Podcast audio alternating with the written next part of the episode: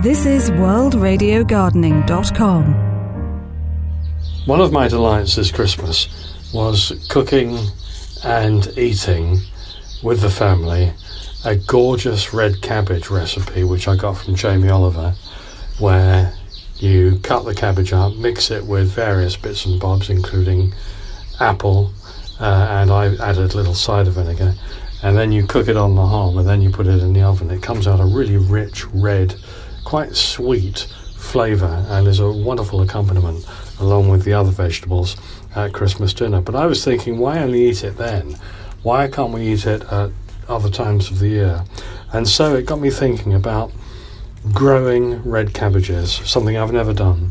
And King Seeds do a red drumhead cabbage, solid ball heads with deep red leaf colour and a few outer leaves that stand up well. Crisp, sweet texture, ideal eaten cooked. And listen to this you can pickle these as well, or you could have them raw in a salad. Now, when do you sow? Well, sowings can be made in trays or modules under glass at 13 Celsius, and later sowings can be made into a seed bed in shallow drills deep. Uh, I reckon about two centimeters, three quarters of an inch in short rows.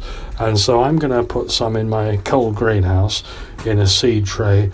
It's what? It's now the third week of March, so they should do okay uh, at this temperature. The temperature in the greenhouse today is 60, uh, 60 Fahrenheit, which is what, 15 uh, Celsius. So I think they should be okay. I'm going to allow one small seed tray and put about 20 seeds in there and see how we get on.